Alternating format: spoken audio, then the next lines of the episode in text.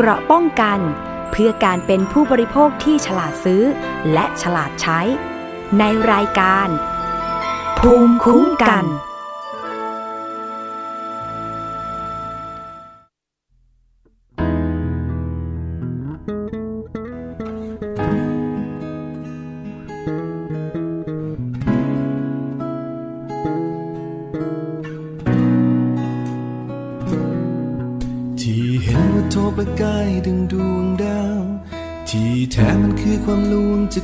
ไฟ แผ่นฟ้าในเมืองแห่งฝัน ยิ่งย้ำให้ฉันยิ่งเหงาจับใจ โอ้อยากพบดวงดาวจริง ๆ ที่เต็มฟ้า เหนื่อยล้ากับความเป็นจริงที่โหดร้ายไขว่คว้าจนเกินกว่าฝัน แต่ฉันก็ยังไม่ได้อะไร โอ้คิดถึงไออุ่นคิดถึงกลิ่นดิน ตรงที่ฉันนั้นพลัดพรากมาไกล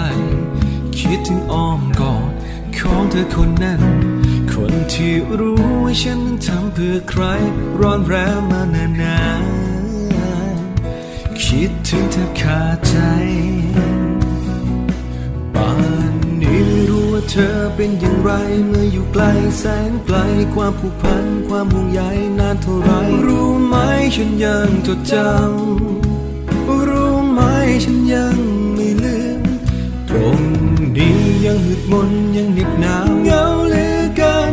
คนเป็นล้านก็เท่านั้น ในเมืองที่มีผู้คนมากมาย ยิ่งเหงาในใจเท่าไร ยิ่งคิดถึงเธอ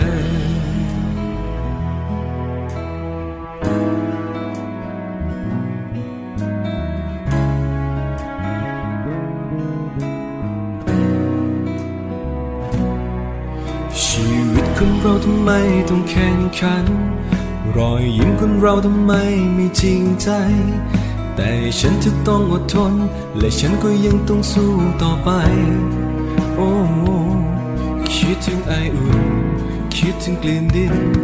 ตรงที่ฉันนั้นพลัดพรากเมื่อไกล คิดถึงอ้อมกอดของเธอคนนั้น คนที่รู้ว่าฉันนั้นทำเพื่อใครร้อนแรงมาเนิ่นนาน คิดถึงแทบขาดใจ ป่านนี้ไม่รู้ว่าเธอเป็นอย่างไร เมื่ออยู่ไกลแสนไกลความผูกพันความห่วงใยน่าเท่าไร รู้ไหมฉันยังจดจำ รู้ไหมฉันยังไม่ลืม ตรงนี้ยังมืดมนยังเหน็บหนาวเหงาเหลือเกินมีคนเป็นล้านก็เท่านั้น ในเมืองที่มีผู้คนมากมาย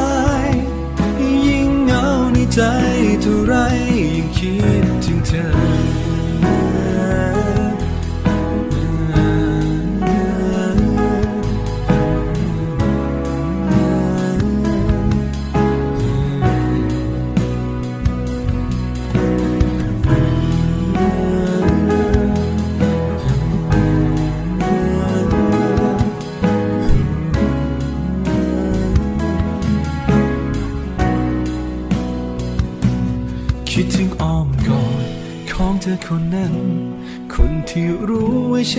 ำเพื่อใครร้อนแรงมานิ่นนานคิดถึงแทบขาดใจป่านนี้ไม่รู้ว่าเธอเป็นอย่างไรเมื่ออยู่ไกลแสนไกลความผูกพันความห่วงใยนานเท่าไรรู้ไหมฉันยังจดจำรู้ไหมฉันยังไม่ลืมตรงนี้ยังมืดมนยังเหน็บหนาวเงาเหลือเกิน คนเป็นล้านก็เท่านั้น ในเมืองที่มีผู้คนมากมาย ยิ่งเหงาในใจเท่าไร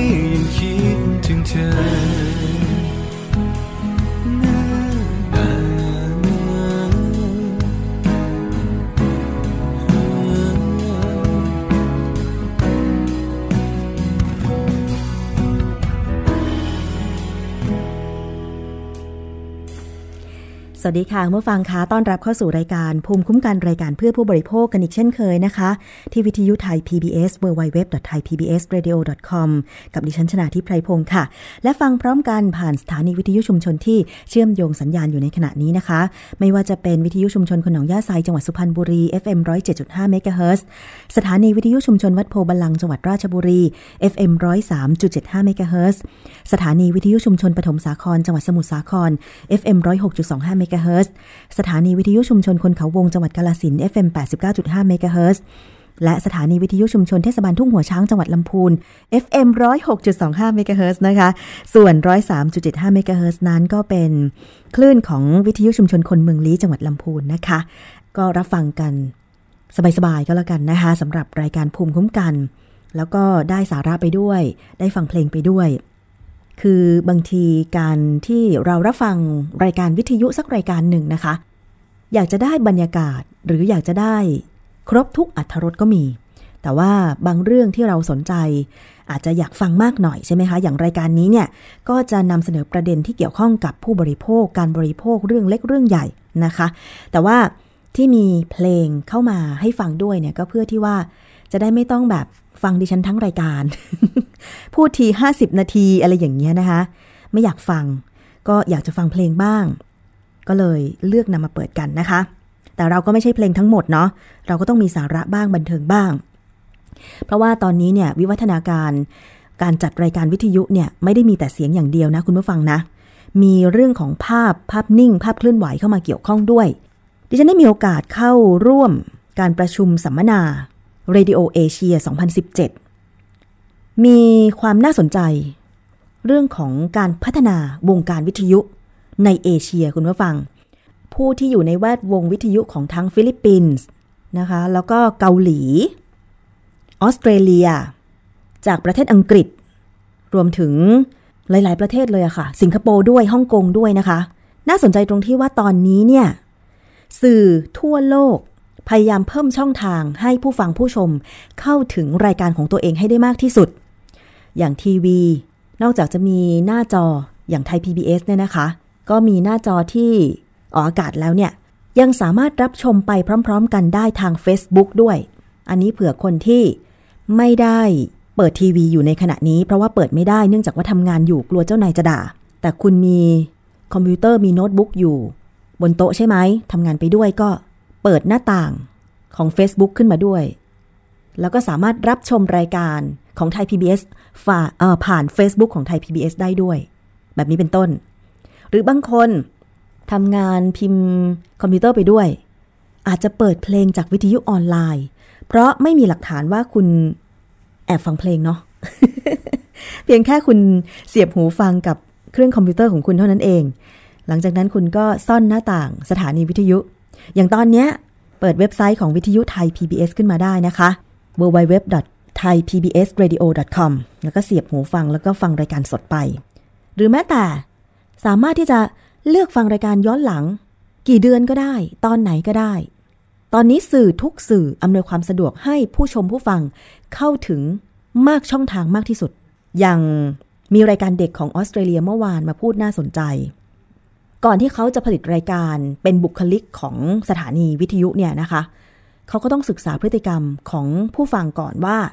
ถ้าเป็นรายการเด็กเนี่ย ผู้ฟังมีพฤติกรรม มีการดำเนินชีวิตอย่างไร แล้วเขาจะกำหนดเนื้อหาของรายการสำหรับเด็กอายุกี่ขวบ แบบนี้เป็นต้นนะคะ การที่สื่อสารกับผู้ฟังของสถานีตัวเองเนี่ยเป็นสิ่งสำคัญ เพราะว่าผู้ฟังจะมีความรู้สึกว่าเป็นเจ้าของสถานีร่วมไปด้วย อย่างมีรายการวิทยุของฟิลิปปินส์เขาก็ มีรายการเพลงและมีละครวิทยุ ซึ่งยังเป็นรายการยอดนิยมของคนฟิลิปปินส์อยู่ ไม่น่าเชื่อนะคะ แต่สำหรับของไทยเนี่ยละครวิทยุก็แทบจะไม่มีให้ฟังแล้ว เพิ่งจะได้รับการฟื้นฟูมาในสองสมปีที่ผ่านมา อย่างวิทยุไทย PBS ของเราก็เคยผลิตรายการ ซึ่งเป็นละครวิทยุเนี่ยนะคะ อยู่หนึ่งซีรีส์หนึ่งเรื่อง ใครจำได้เอ่ย ลองไปหาดาวน์โหลดฟังที่หน้าเว็บไซต์นะคะ www.thaipbsradio.com ละครวิทยุที่เราผลิตชื่อบ้านน้ำขั้น ลองไปหาฟังดูนะคะ เป็นละครเพื่อสังคม เรื่องของการบริหารจัดการน้ำตามพระราชดำริของในหลวงรัชกาลที่ 9 น่าสนใจมากเลยนะคะ บ้านน้ำขั้น เอาละค่ะ ช่วงนี้ก็ไปพูดถึงเรื่องที่จะนำเสนอกันในวันนี้บ้าง เตือนภัยกันก่อนนะคะ เตือนภัยเรื่องยาลดความอ้วนอีกแล้ว วันก่อนก็เพิ่งเตือนกันไป วันนี้ก็มีมาเตือนอีก จากจังหวัดร้อยเอ็ดค่ะ ได้รับการเปิดเผยจากเภสัชกรหญิงสุภาวดีเปล่งชัยเภสัชกรชำนาญการโรงพยาบาลทุ่งเขาหลวงจังหวัดร้อยเอ็ดบอกว่าเมื่อวันที่ 24 เมษายนที่ผ่านมาเนี่ยโรงพยาบาลส่งเสริมสุขภาพประจำตำบล ได้ส่งตัวผู้ป่วยหญิงวัย 35 ปีเข้ารับการรักษาที่โรงพยาบาลทุ่งเขาหลวง เธอมีอาการเบลอสับสน ปวดท้ายทอย ผู้จาสื่อสารไม่รู้เรื่อง เหนื่อยและก็ง่วงนอนตลอดเวลา ปรากฏเมื่อซักประวัติผู้ป่วยรายนี้เนี่ย เธอกินยาลดความอ้วนยี่ห้อหนึ่งติดต่อกัน7วัน ผลที่เธอได้ก็คือทำให้น้ำหนักลดไป 5 กิโลกรัม แต่สิ่งที่ตามมาก็คืออาการต่างๆ ที่เป็นผลข้างเคียงที่ได้กล่าวมาแล้ว ผู้ป่วยเล่าว่าเมื่อช่วงวันสงกรานเนี่ยมีเพื่อนกลับมาบ้าน ตัวเองก็ทักว่าเพื่อนนั้นผอมลงนะ ไปทำอะไรมา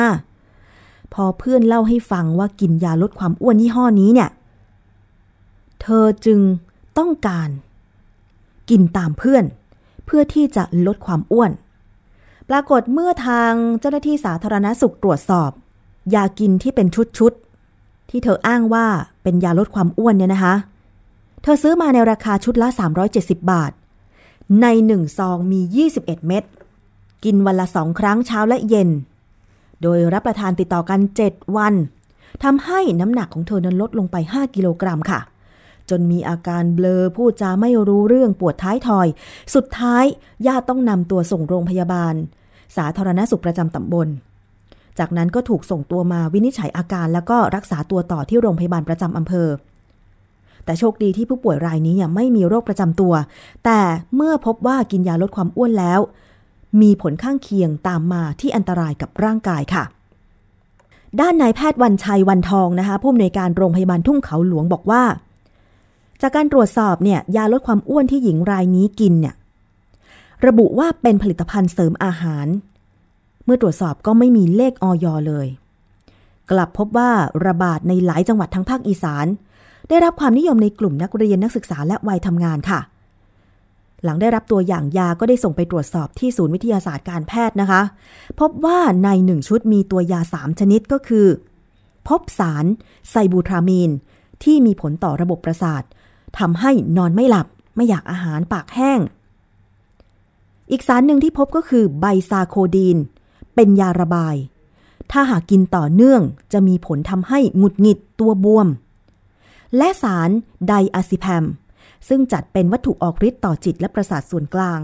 ในทางการแพทย์จะใช้เป็นยากล่อมประสาทค่ะ คุณหมอวันชัยบอกว่า การใช้ยาทุกตัวที่พบ ในยาลดความอ้วนยี่ห้อนี้ ชื่อว่าเอเชียสลิม เป็นยาที่ต้องได้รับการวินิจฉัยจากแพทย์เพื่อสั่งยา แล้วก็จ่ายยาโดยเภสัชกรเท่านั้น ไม่สามารถซื้อขายได้เองตามร้านขายยานะคะ ราะว่าหากทานมากเกินไปจะส่งผลข้างเคียงกับร่างกาย โดยเฉพาะคนที่ป่วยเป็นโรคหัวใจ ความดัน หลอดเลือด เพราะว่าตัวยาเนี่ยจะทำให้หัวใจเต้นเร็วค่ะ มีโอกาสช็อกหมดสติและเสียชีวิตได้นะคะ แต่การควบคุมดูแลการระบาดของยาลดความอ้วนที่มีสารอันตรายเหล่านี้เนี่ย จริงๆ มันเป็นสารที่ สามารถใช้รักษาก็ได้ แต่ว่าต้องไม่กินมากเกินไป คนที่จะควบคุมปริมาณ ว่าปริมาณเท่าไหนถึงจะเหมาะกับคนไข้ก็คือ แพทย์และเภสัชกรนะคะ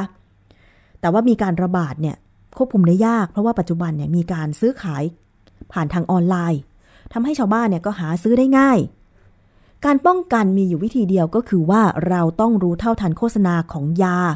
รวมทั้งช่วยเป็นหูเป็นตา ดูแลสิ่งผิดปกติที่เกิดขึ้นกับชุมชนของเรา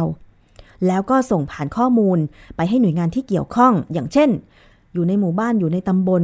พบเห็นโหเพื่อนบ้านมาชักชวนกินยาลดความอ้วนอย่างเงี้ยนอกจากจะหาข้อมูล หรือว่าบอกข้อมูลถึงอันตรายของยาลดความอ้วนแล้วเนี่ย ก็ต้องสอดส่องดูแลด้วยการแจ้งข้อมูลให้เจ้าหน้าที่สาธารณาสุข ในหมู่บ้านในตำบลของคุณด้วย เพราะไม่เช่นนั้นเนี่ยเมื่อมีการแพร่ระบาดไปในวงกว้าง คนอยากลดความอ้วน กินยาลดความอ้วนติดต่อกันมาก ๆ ยิ่งโดยเฉพาะ เห็นเพื่อนกินแล้วเพื่อนผอมอย่างเงี้ย ก็อยากจะผอมมั่งก็เลยกินตามเพื่อน ซึ่งจริงแล้วเพื่อนเขาอาจจะไม่ได้กินยาอย่างเดียวอาจจะออกกำลังกายด้วยหรือลดปริมาณอาหารด้วย แต่เราไม่รู้ไง ใช่ไหมคะ แล้วร่างกายของแต่ละคนเนี่ยก็ไม่เหมือนกัน เพื่อนอาจจะแบบแข็งแรงกว่าเรา แต่เราอาจจะมีโรคประจำตัวด้วยอะไรอย่างเงี้ย พอกินสารตัวเดียวเข้าไปผลที่ออกมาก็เลย ส่งผลไม่เท่ากัน เราอาจจะเป็นหนักกว่าด้วยอย่างเงี้ยนะคะ เพราะฉะนั้นก็ต้องคอยเป็นหูเป็นตาด้วย เพราะว่าจะให้เจ้าหน้าที่สาธารณาสุขในท้องถิ่น ลงไปตรวจสอบ ทั่วพื้นที่เนี่ยก็อาจจะเป็นไปไม่ได้ใช่ไหมคะเพราะฉะนั้นประชาชนอย่างเราๆเนี่ยแหละช่วยกันเป็นหูเป็นตาหรือว่า โทรแจ้งไปเลยค่ะ ที่สายด่วนของออยนะคะ 1556ทางด้านนายแพทย์สุรโชคต่างวิวัฒค่ะรองเลขาธิการคณะกรรมการอาหารและยานะคะ บอกว่าไซบูทรามีนนั้นสำนักงานคณะกรรมการอาหารและยาได้ยกเลิก ทะเบียนตำรับยาไปแล้วตั้งแต่ ปี 2553 นะคะ ดังนั้นห้ามมีการขายยา ที่มีส่วนผสมของไซบูทรามีนเด็ดขาด เนื่องจากยาตัวนี้ทำให้เกิดอันตรายโดยเฉพาะกับผู้ป่วยโรคหัวใจและหลอดเลือด โรคความดันโลหิต โรคหลอดเลือดสมองตีบ โรคตับ โรคไต โรคต้อหิน หญิงมีครรภ์และให้นมบุตร โดยจะมีอาการข้างเคียงก็คือ ปากแห้งปวดศีรษะนอนไม่หลับท้องผูกทำให้ความดันโลหิตสูง หัวใจเต้นเร็ว อาจถึงขั้นเสียชีวิต อย่ากินนะคะ ยาลดความอ้วน มันไม่มียาตัวไหนลดความอ้วนได้ ที่เรารู้สึกว่าเราลดความอ้วนได้ เพราะว่าใส่ยาขับน้ำใส่ยาระบายเข้าไป พอเราเข้าห้องน้ำบ่อยๆ มันก็ขับน้ำออกไป น้ำหนักเราจึงลดแต่จริงแล้วไขมันยังอยู่เหมือนเดิมนะคะ เพราะว่ามันไม่ถูกเผาผลาญไป จะมีผลข้างเคียงก็คือไซบูทรามีนที่ทำให้เราอาจจะนอนไม่หลับใจสั่นเบลอ ส่วน ไดอะซิแพมค่ะ จัดเป็นวัตถุออกฤทธิ์ต่อจิตและประสาทประเภทที่ 4 มีฤทธิ์ทำให้นอนหลับ คลายเครียด ซึ่งเป็นยาที่ต้องสั่งจ่ายโดยแพทย์ในสถานพยาบาล ที่ได้รับการขึ้นทะเบียนถูกต้องเท่านั้นนะคะ และจะต้องทำรายงานชี้แจงให้ออยทราบด้วย ส่วนไบซาโคดีน สารอีกตัวหนึ่งนะคะ จัดเป็นยาแผนปัจจุบันทั่วไป มีฤทธิ์เป็นยาระบาย มีจำหน่ายในร้านขายยาทั่วไป แต่ถ้ากินมากๆ คุณเอ้ย ระบายมากๆ นี่ก็เสียน้ำช็อกได้เหมือนกัน ปกติแค่ตัวยาไซบูทรามินตัวเดียวก็อันตรายแล้ว นายแพทย์สุรโชคบอกอย่างนั้นนะคะ เพราะว่าทำให้มึนๆงงๆ แล้วยิ่งเมื่อใช้ร่วมกับยาตัวอื่นที่มีฤทธิ์คลายเครียด ก็จะทำให้คุณง่วงนอน เห็นไหมเป็นที่มาของอาการเบลอ และยาระบายซึ่งหากได้รับเข้าไปมากๆ ก็จะระบายมากทำให้ระบบต่างๆ ของร่างกายรวนไปด้วย ไม่ควรจะทานอย่างยิ่งเลยนะคะ อันนี้เตือนภัย จากโรงพยาบาลทุ่งเขาหลวงจังหวัดร้อยเอ็ดค่ะ ฟังข้อมูลตรงนี้บอกต่อๆกันไปด้วยนะคะ เป็นห่วงจริง ๆ อยากผอมก็คือแค่ลดอาหารเท่านั้นเอง แล้วก็ออกกำลังกาย บางคนบอกว่าโอ้ยมันเห็นผลช้า ช้าแต่ปลอดภัยดีกว่า เร็วแต่เสี่ยงตาย คุณเลือกอันไหนก็ลองคิดดูนะคะ ไปกันที่อีกเรื่องหนึ่งคุณผู้ฟัง ตอนนี้ก็ยังถูกพูดถึง ก็คือ ขนมที่นำเข้าจากต่างประเทศ ขอพูดชื่อยี่ห้อนิดนึงก็คือไมโลคิวดิฉันก็ไม่เคยทานแต่เพื่อนหลายคนทานแล้วก็บอกว่า มันก็คือ ไมโลผงแล้วก็เอามาบีบอัดให้แน่น แล้วก็ตัดเป็นก้อนสี่เหลี่ยม ทีนี้มันก็มีปัญหาที่ว่า นอกจากเรื่องของการปั่นราคา การนำเข้าขนม เช่น ที่นำเสนอไปวันก่อนว่า เจ้าไมโลคิวเนี่ย ราคาที่ต่างประเทศเท่าไหร่ไม่รู้ แต่พอนำเข้ามาเมืองไทยเนี่ยห่อละตั้ง 600 บาท แล้วก็เกิดเหตุการณ์ที่ว่าหลอกไปลงทุน เพื่อนำเข้าไมโลคิวมาจำหน่ายในเมืองไทย โดยใช้ราคาที่จำหน่ายในเมืองไทยเป็นตัวล่อว่า ร่วมกันลงทุนนำเข้าไมโลคิวนะ แล้วก็พอเอามาขายเนี่ยได้ถุงตั้ง 600 ผลกำไรงามเห็นเห็นเลย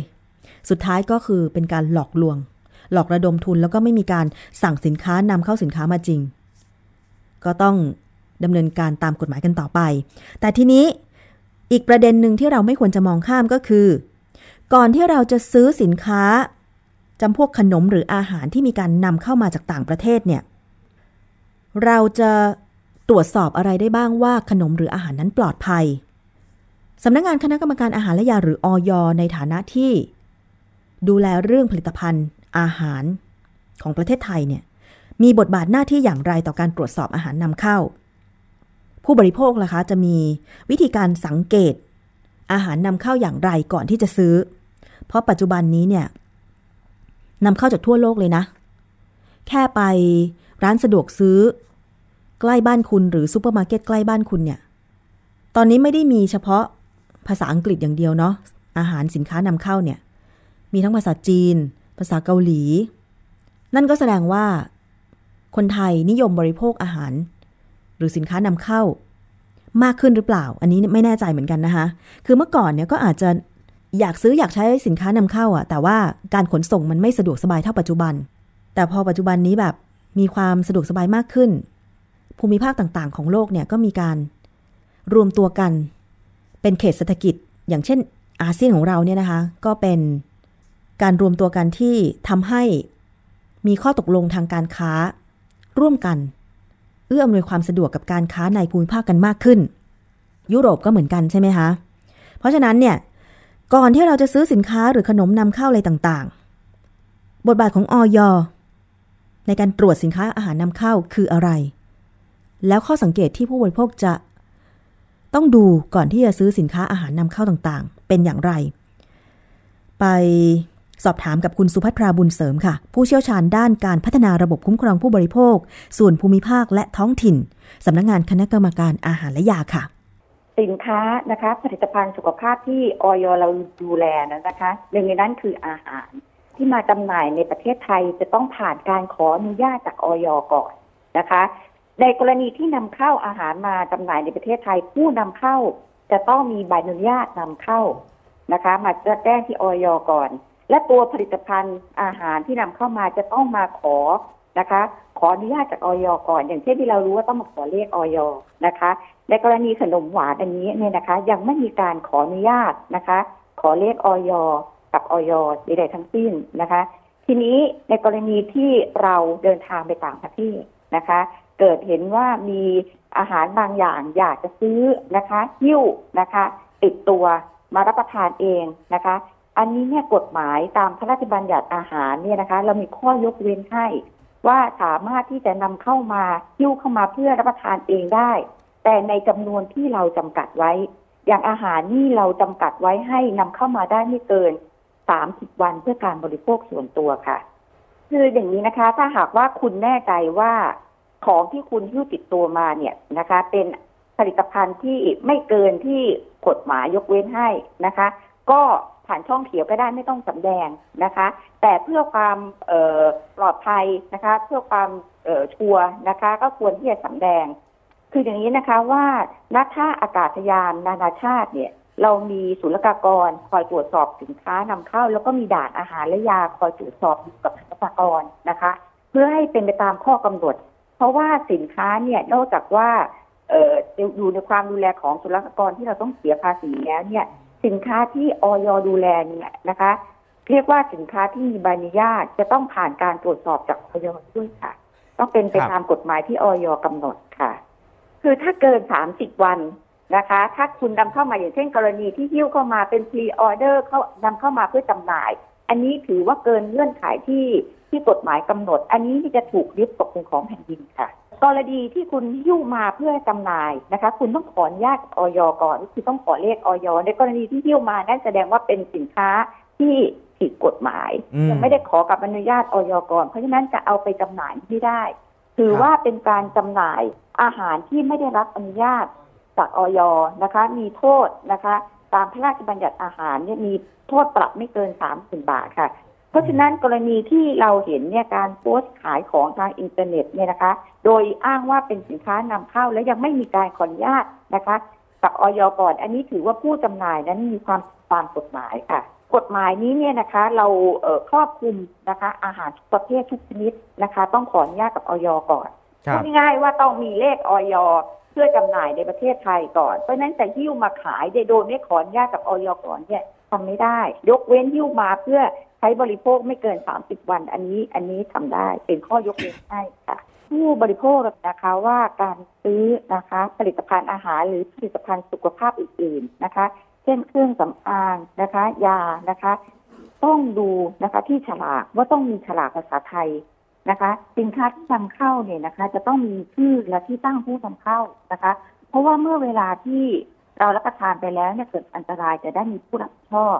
มีสินค้าที่บอกว่าพรีออเดอร์ยิ้วเข้ามา เราก็ไม่รู้ว่าของนั้นเนี่ยเป็นของจริงหรือเปล่านะคะ อันตรายที่เกิดขึ้นก็คือว่า ถ้าหากว่าไม่ใช่ของที่ได้รับอนุญาตเนี่ยส่วนผสมที่ผสมลงไปเนี่ย บางครั้งก็อาจจะมีอันตรายกับเออร่างกายของเราเมื่อรับบบริโภคไปมาก ๆ เพราะว่าของนี่เราไม่รู้ว่ามันของจริงหรือของปลอม อาจจะจะอาจจะใส่สารห้ามใช้ใส่ยา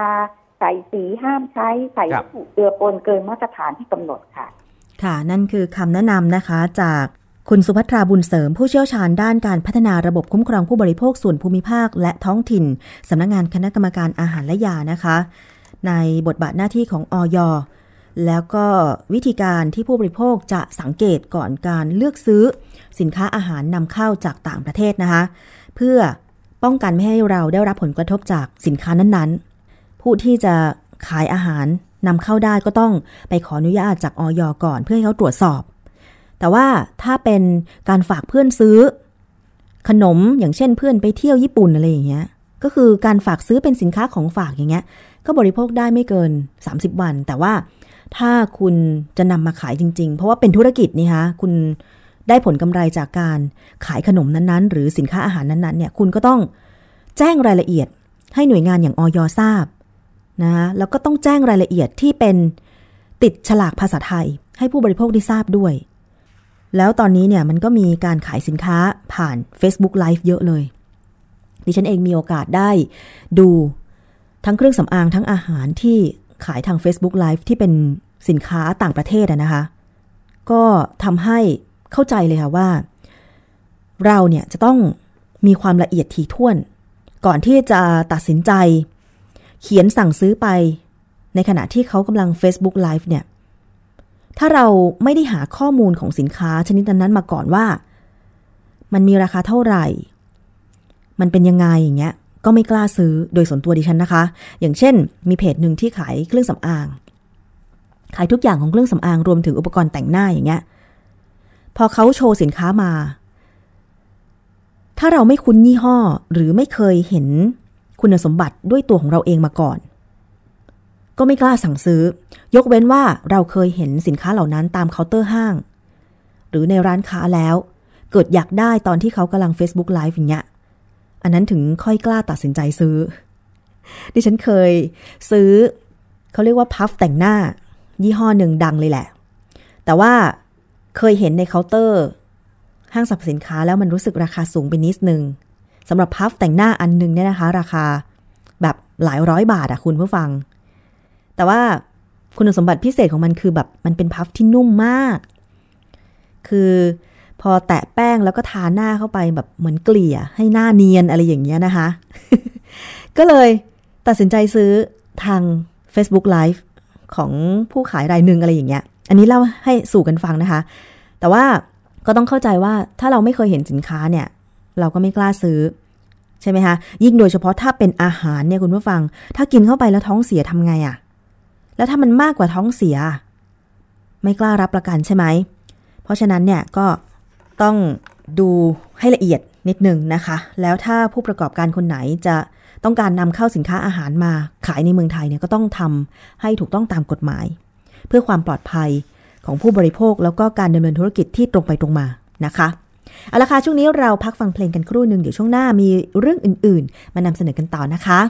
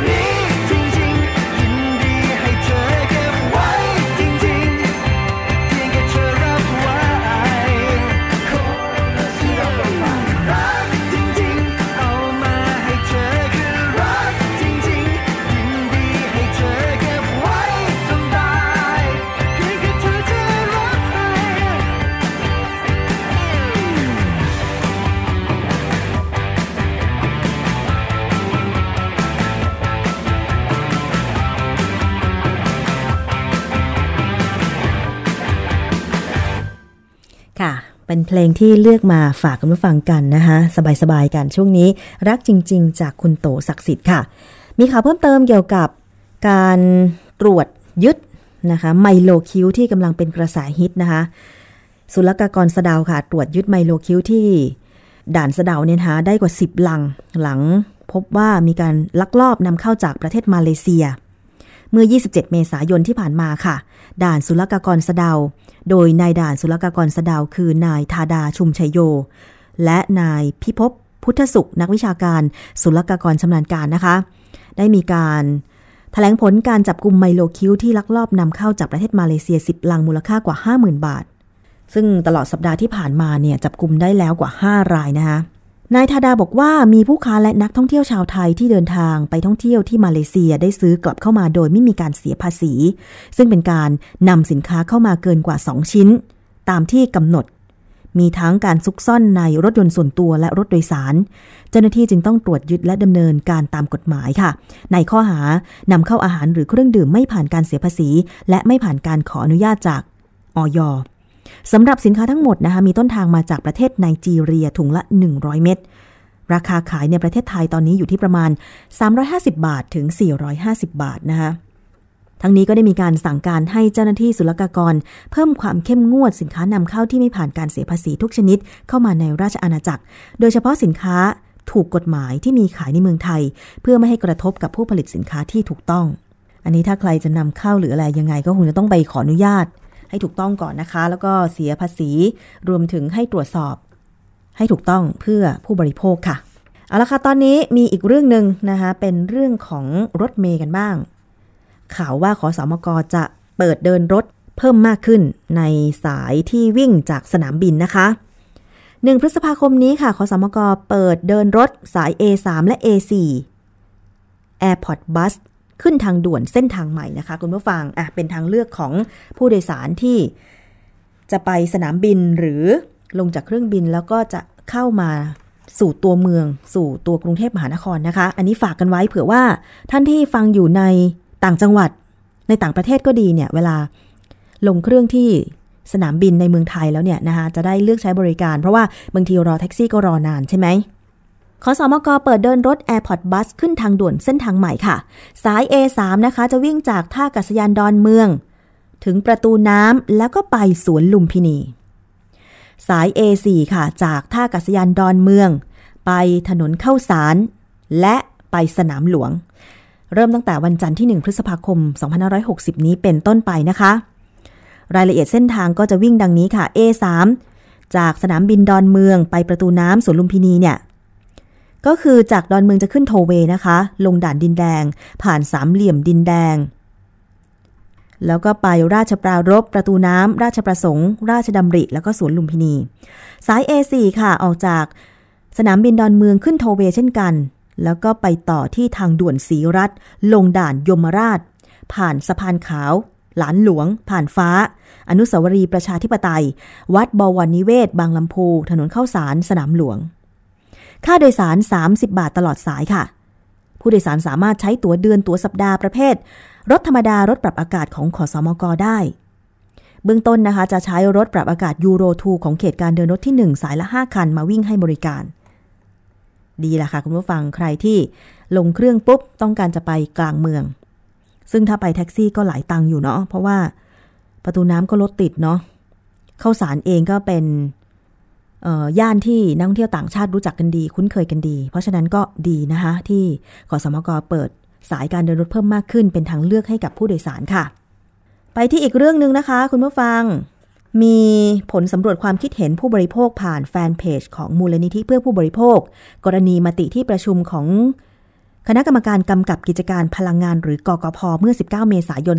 2560 เห็นชอบให้มีการปรับค่าไฟฟ้าผันแปรอัตโนมัติ หรือค่า FT งวดเดือนพฤษภาคมถึงสิงหาคม เพิ่มขึ้น 12.52 สตางค์ต่อหน่วยในรอบ 2 ปี 7 เดือน โดยได้ทำการสำรวจนะคะ เมื่อวันที่ 22 ถึง 27 เมษายนที่ผ่านมาค่ะ พบว่าผู้ร่วมโหวตจำนวน 439 คน เห็นด้วยกับการขึ้นค่า FT 8 คน ไม่เห็นด้วย 431 คน อย่างไรก็ตามนะคะ การจัดทำโพสำรวจความคิดเห็นนั้นก็ถือเป็นการสร้างการมีส่วนร่วมของผู้บริโภคต่อนโยบายของรัฐ ด้านบริการสาธารณะค่ะ ซึ่งผลการรับฟังความคิดเห็นจากประชาชนจะเป็นอย่างไร ก็ต้องติดตามนะคะซึ่งตอนนี้ค่ะ ทางมูลนิธิเพื่อผู้บริโภคโดยนักวิชาการ ด้านพลังงาน แล้วก็เครือข่ายผู้บริโภคกำลังมีการ ชี้แจงเหตุผล แล้วก็ถแถลงข่าวไปพร้อม ๆ กันเกี่ยวกับกรณีว่าทำไม เราจึงไม่ต้องขึ้นค่าไฟฟ้าหรือค่า FT แล้วการที่กกพมีมติให้ขึ้นเนี่ยนะคะ12.52 สตางค์ต่อหน่วย ก็เยอะนะคะ ลองคูณเข้าไปบ้านไหนมีเดือนหนึ่งใช้กี่หน่วย บ้านดิฉันก็หลายร้อยหน่วยแล้วนะ คุณผู้ฟังนะคะ จะสามารถทำอะไรได้ไหม เดี๋ยวเรามาตามกันต่อก็แล้วกันว่า เขามีมติไปแล้วอะ ประชาชนไม่เห็นด้วยว่าไม่ควรขึ้นค่า FT เขาจะฟังเราหรือเปล่า ดิฉันจะนำเสียงของผู้ช่วยศาสตราจารย์ประสาทมีแต้ม ประธานอนุกรรมการด้าน การบริการสาธารณะของคออบช แล้วก็ทางด้านของเครือข่ายผู้บริโภคมาฝากคุณผู้ฟังก็แล้วกันว่าทำไม เราจึงไม่ต้องขึ้นค่าไฟฟ้าค่า FT นะคะ วันก่อนก็เคยนำเสนอประเด็นนี้ไปแล้วครั้งหนึ่งเหมือนกัน ซึ่งผู้ช่วยศาสตราจารย์ประสาทมีแต้มก็บอกว่า ก็ราคาก๊าซที่เรานำมาผลิตกระแสไฟฟ้าเนี่ยราคาก๊าซที่ปากหลุมเนี่ยมันมีแนวโน้มลดลง แล้วทำไมเราจะมาขึ้นค่า FT ค่า FT ก็คือ ค่าพลังงานที่เรานำมาผลิตกระแสไฟฟ้า เพราะว่าถ้าถ่านหินหรือก๊าซมีแนวโน้มลดลง ค่าไฟมันก็ต้องลดลงสิ มันจะเพิ่มขึ้นได้ยังไงนะคะ เดี๋ยวพรุ่งนี้มาฟังอย่างละเอียดอีกครั้งหนึ่งก็แล้วกันนะคะ ตอนนี้ก็คิดว่าคงจะต้องประหยัดประหยัดไฟกันไปก่อน จริง ๆ ก็ประหยัดอยู่แล้วนะคะ คงไม่มีบ้านไหนอยากจะเปิดไฟทิ้งไว้หรอก หรือแม้แต่สถานประกอบการบางทีเจ้านายก็เข้มงวดกับเราเหลือเกิน เปิดไฟทิ้งไว้ไม่ได้นะ คอยจำจี้จำชัย ใช่ไหมคะ แต่การจะประหยัดไฟเนี่ยนอกจากเราจะปิดไฟดวงที่ไม่ใช้แล้วเนี่ย การซ่อมแซมอุปกรณ์ เครื่องใช้ไฟฟ้าในบ้าน ก็มีส่วนสำคัญทำให้เราประหยัดไฟได้นะคะ อย่างเช่น air conditioner เราก็ต้องล้างอยู่ทุกปีใช่ไหมคะ เพราะว่าถ้าไม่ล้างมันก็อาจจะสกรปรก การระบบทำความเย็นมันก็ไม่มีประสิทธิภาพเท่าที่ควร แทนที่เปิด 25 องศา มันจะเย็นเหมือนเดิม มันก็ไม่เย็นทำให้เราต้องลดอุณหภูมิ 24-23 องศา ซึ่งมันทำให้เปลืองไฟมากกว่า เพราะว่าเขาบอกว่า การเปิดแอร์ที่ประหยัดไฟที่สุดก็คือ 25 องศาเซลเซียสใช่ไหมคะ แต่ตอนนี้ หลายบ้านบอกว่า 25 องศาก็ไม่เย็น จะต้องไป 23 หรือ 22 องศา แน่นอนเปลืองไฟมากขึ้น แล้วบางบ้านเนี่ย ไม่ได้เปิดแค่ห้องเดียว เปิดทุกห้องเพราะว่าทุกคนมีมุมส่วนตัวนะคะ เพราะทุกคนอยากจะแบบอยู่สบายๆส่วนตัว พ่อแม่ลูกอยู่คนละมุมก็เปิดคนละห้องคนละเครื่อง บ้านหนึ่งบางที มีแอร์ตั้งสามเครื่อง พอเปิดพร้อมกันปุ๊บดูมิเตอร์ไฟฟ้าหมุนติ้วติ้วติ้วติ้วนะคะคุณผู้ฟัง อันนี้ถ้าเราดูแลรักษาเป็นประจำทุกปีก็จะช่วยทำให้เราประหยัดพลังงานกันได้ หรือแม้แต่หลอดไฟ หลายท่านคงทราบว่าตอนนี้มันมีหลอดประหยัดพลังงาน แต่ว่าแสงที่ออกมานั้นเนี่ยมันก็มีความต่างกันนะคะ มันจะมีแสงแสงสีฟ้า แสงที่อบอุ่นใช่ไหมคะ อันนี้ก็ต้องเลือกเอาว่าห้องไหนเหมาะกับหลอดไฟแบบไหน อย่างคอนโดมิเนียมเนี่ยหลายคอนโดมิเนียมคือถ้าเป็น ไฟส่องสว่างพื้นที่ส่วนกลางอย่างเช่นทางเดิน หน้าลิฟต์หรือทางเดินรอบอาคารคอนโดมิเนียมเนี่ยนะคะ บางทีมันก็ถ้าออกแบบไม่ดี มันก็ทำให้เราเปลืองไฟได้เหมือนกัน อย่างเช่นคอนโดดิฉันเนี่ยนะคะ คุณผู้ฟัง เพิ่งจะทราบว่าเขาทำแผงวงจรของไฟทางเดินในอาคารเนี่ยนะคะ เป็นแผงเดียวกันหมดเลย ไม่มีการแยก คือไฟทางเดินเรียงเป็นตับสิบกว่าดวง รวมถึงหน้าลิฟต์เนี่ย ซึ่งหน้าลิฟต์มีแสงสว่างจากหน้าต่าง แต่ว่าทางเดินระหว่างห้องเนี่ยนะคะ มันมืด เพราะฉะนั้นต้องเปิดไฟทิ้งไว้ ทั้งวัน แต่มีปัญหาคือ ไฟหน้าลิฟต์เนี่ย ถ้ามันเช้าแล้ว แสงแดดส่องเข้ามามันก็สว่าง มันไม่มีความจำเป็นจะต้องเปิดไฟหน้าลิฟต์แล้ว แต่ไม่สามารถปิดได้ เพราะอะไร เพราะว่าเขาทำแผงวงจร ไฟทางเดิน เชื่อมต่อกันหมดเลย คือ ถ้าจะปิดเนี่ย นอกจากไฟหน้าลิฟต์จะดับ ไฟทางเดินระหว่างห้องก็ดับไปด้วย มันก็เลยปิดไม่ได้ เพราะฉะนั้นจึงต้องเปิดไฟหน้าลิฟต์ในช่วงกลางวันไปด้วยทำให้เปลืองไฟไปกันใหญ่นะคุณผู้ฟังนะ เพราะฉะนั้นเนี่ยก็เลยเป็นข้อคิดว่าถ้าจะออกแบบการเดินระบบไฟฟ้าในบ้านควรจะมีการแยกสวิตช์แยกหลอดกันดีกว่า จะเดินสายไฟแบบเปลือย ให้มันเห็นที่ผนัง ดิฉันว่า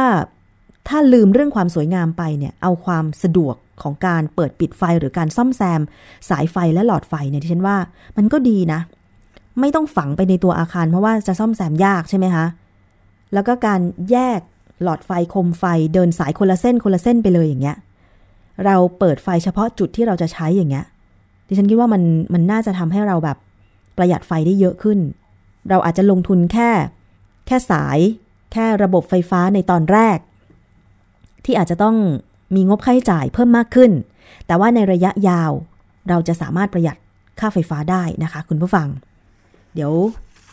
โอกาสถัดไปกลับมาติดตามก็แล้วกันค่ะ เรื่องของราคาค่าไฟฟ้า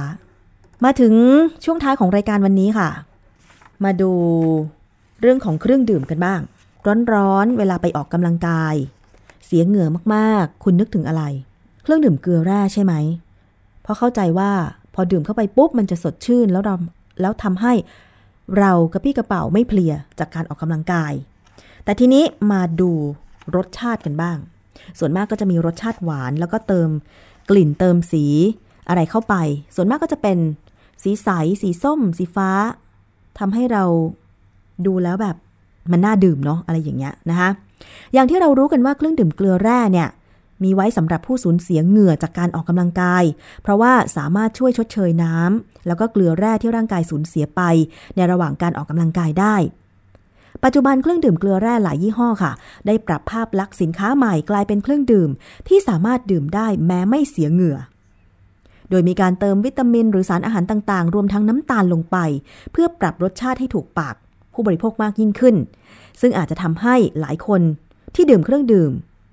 เกลือแร่เหล่านี้เป็นประจำ เสี่ยงต่อการได้รับน้ำตาลมากเกินความต้องการในแต่ละวัน ทางนิตยสารฉลาดซื้อจึงได้ไปสำรวจเครื่องดื่มเกลือแร่ที่มีขายอยู่ในท้องตลาดเมืองไทย หาปริมาณน้ำตาล จากยี่ห้อยอดนิยมในท้องตลาด 14 ยี่ห้อ ว่ายี่ห้อไหน ใส่เครื่องดื่ม ใส่น้ำตาลในเครื่องดื่มมากน้อยขนาดไหนนะคะโดยสรุปจากที่ ได้ไปสำรวจแล้วก็ส่งวิเคราะห์ตรวจสอบ เครื่องดื่มเกลือแร่เนี่ยนะคะ มีบางยี่ห้อค่ะคุณผู้ฟัง มีปริมาณน้ำตาล สูงมากๆ สูงจริง ๆ เลยนะคะ คุณผู้ฟัง เดี๋ยวขอสรุปแล้วกัน เกลือแร่นั้นแบ่งออกเป็น 2 ประเภทค่ะ คือเกลือแร่สำหรับผู้ที่ท้องเสีย อันนี้ใครท้องเสียก็ร่างกายขาดน้ำอันนี้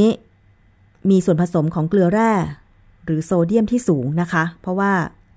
จะช่วยชดเชยการสูญเสียน้ำไปได้ ประเภทที่ 2 คือเกลือแร่สำหรับผู้ที่เสียเหงื่อจากการออกกำลังกาย เหมาะสำหรับผู้ที่เสียน้ำหรือเหงื่อ จากการออกกำลังกาย ซึ่งร่างกายจะเสียน้ำและน้ำตาลเป็นหลัก โดยจะเสียเกลือแร่ในปริมาณที่น้อยมาก ดังนั้นค่ะเกลือแร่ชนิดนี้จะมีปริมาณน้ำตาลสูง อย่างไรก็ตามสำหรับเครื่องดื่มเกลือแร่ บางยี่ห้อมีปริมาณน้ำตาลสูงเกินกว่าที่ร่างกายต้องการในแต่ละวัน เราก็สามารถ นำเกลือแร่เหล่านั้นเนี่ยไปผสมน้ำเปล่าเพื่อเจือจางความเข้มข้นความหวานลงได้ จากตัวอย่างที่นำมาวิเคราะห์ทั้งหมดของเครื่องดื่มเกลือแร่เนี่ยนะคะ 14 ยี่ห้อพบว่าร้อยละ 50 หรือ 7 ยี่ห้อเนี่ยมีปริมาณน้ำตาลตั้งแต่ 25 ถึง 38.5 กรัม ต่อ 1 หน่วยบริโภค ซึ่งมากกว่าปริมาณน้ำตาลที่เราควรได้รับในแต่ละวันก็คือ 24 กรัมต่อวันหรือ 6 ช้อนชา ครื่งหนึ่ง มีปริมาณน้ำตาล 25-38.5 กรัม ต่อ 1 หน่วยบริโภค หมายความว่า แค่ดื่มเครื่องดื่มเกลือแร่ขวดเดียว ทั้งวันนั้นคุณต้องไม่ทานน้ำตาลหรือทานอาหารที่หวานๆอีก เพราะว่าน้ำตาลมันเกินแล้วนะคะ ก็คือยี่ห้อ Sporade กลิ่น mixed fruit มีน้ำตาล 38.5 กรัม Gatorade กลิ่นมะนาวมีน้ำตาล 30 กรัม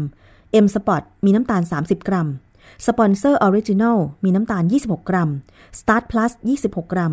Sunwo 26 กรัม และสปอนเซอร์ B f r e s h 25 กรัม ยี่ห้อที่มีน้ำตาลมากที่สุดก็คือสปอร์เรตกลิ่นมิกฟุตนะคะ แต่ว่ายี่ห้อที่มีปริมาณน้ำตาลน้อยที่สุดคือ p o c ค่าสปอตวอเตอร์แล้วก็เครื่องดื่มเกลือแร่ชนิดแห้งได้แก่ยี่ห้อออราดสตรองเคแล้วก็รอยัลดี ที่มีการระบุปริมาณกลูโคสและซูโครสตรงตามประกาศกระทรวงสาธารณสุข ฉบับที่ 195 พุทธศักราช 2543 ก็คือน้ำตาลกลูโคสหรือฟรุกโตสไม่น้อยกว่าร้อยละ2ของน้ำหนัก หรือซูโครสไม่น้อยกว่าร้อยละ4ของน้ำหนัก ข้อสังเกตค่ะ ตามประกาศกระทรวงสาธารณสุข ฉบับที่ 195 พุทธศักราช 2543 เนี่ย นิยามความหมายของเครื่องดื่มเกลือแร่ว่า เครื่องดื่มที่มีเกลือแร่เป็นส่วนประกอบหลัก และหมายความรวมถึงเครื่องดื่มเกลือแร่ชนิดแห้งด้วย รวมทั้งไม่ให้ใช้วัตถุ ให้ความหวานแทนน้ำตาลในเครื่องดื่มดังกล่าว นอกจากนี้นะคะ ในการแสดงฉลากเครื่องดื่มเกลือแร่ ให้ปฏิบัติตามประกาศกระทรวงสาธารณสุข ว่าด้วยเรื่องฉลากค่ะ โดยต้องมีข้อความแสดงรายละเอียดดังต่อไปนี้ ด้วยตัวอักษรขนาดความสูงไม่น้อยกว่า 2มิลลิเมตรเห็นได้ชัดเจน ในกรอบสี่เหลี่ยมสีแดงพื้นขาว ข้อความที่ว่าก็คือ 1. เด็กและทารกไม่ควรรับประทาน 2. เฉพาะผู้สูญเสียเหงื่อจากการออกกำลังกาย 3. ไม่ควรรับประทานเกินวันละจุดๆหน่วย ที่เว้นไว้ก็คือต้องระบุจำนวนหน่วยที่ควรบริโภค ทั้งนี้จำนวนดังกล่าวเมื่อรวมกันแล้วต้องไม่เกินวันละ 1 ลิตรนะคะ อันนี้เป็นข้อมูลสำหรับใครที่นิยมออกกำลังกาย เพราะว่าต้องการลดน้ำหนัก แต่ทุกครั้งที่แบบไปวิ่งก็ดีหรือไปออกกำลังกายก็ดีเนี่ยเหงื่อท่วมตัวเลย ก็มักจะหาเครื่องดื่มเกลือแร่มา ดื่มหลังออกกำลังกาย ก็สังเกตอ่านฉลากให้ดีว่ายี่ห้อไหนมีน้ำตาลเท่าไหร่นะคะ ถ้าอย่างแบบมีน้ำตาล 38.5 กรัมนี่ คือกินขวดเดียว ก็คืออยู่ได้เกือบ 2 วันนะคะ คือต้องไม่กินน้ำตาล ไม่กินอาหารหวานอีกเลย ห้ามใส่น้ำตาลเลยว่าได้นะคะ เพราะว่าความหวานมันก็ทำให้เราอ้วนเหมือนกันใช่ไหมคะเอาละค่ะนี่คือทั้งหมดของรายการภูมิคุ้มกันรายการเพื่อผู้บริโภคทุกเรื่องที่นำเสนอก็เพื่อที่จะสร้างภูมิคุ้มกัน ให้เรารู้ก่อน ฉลาดซื้อฉลาดใช้นะคะ วันนี้หมดเวลาแล้วค่ะ ดิฉันชนะทิพไพรพงศ์ลาไปก่อน สวัสดีค่ะ เกราะป้องกันเพื่อการเป็นผู้บริโภคที่ฉลาดซื้อ และฉลาดใช้ ในรายการ ภูมิคุ้มกัน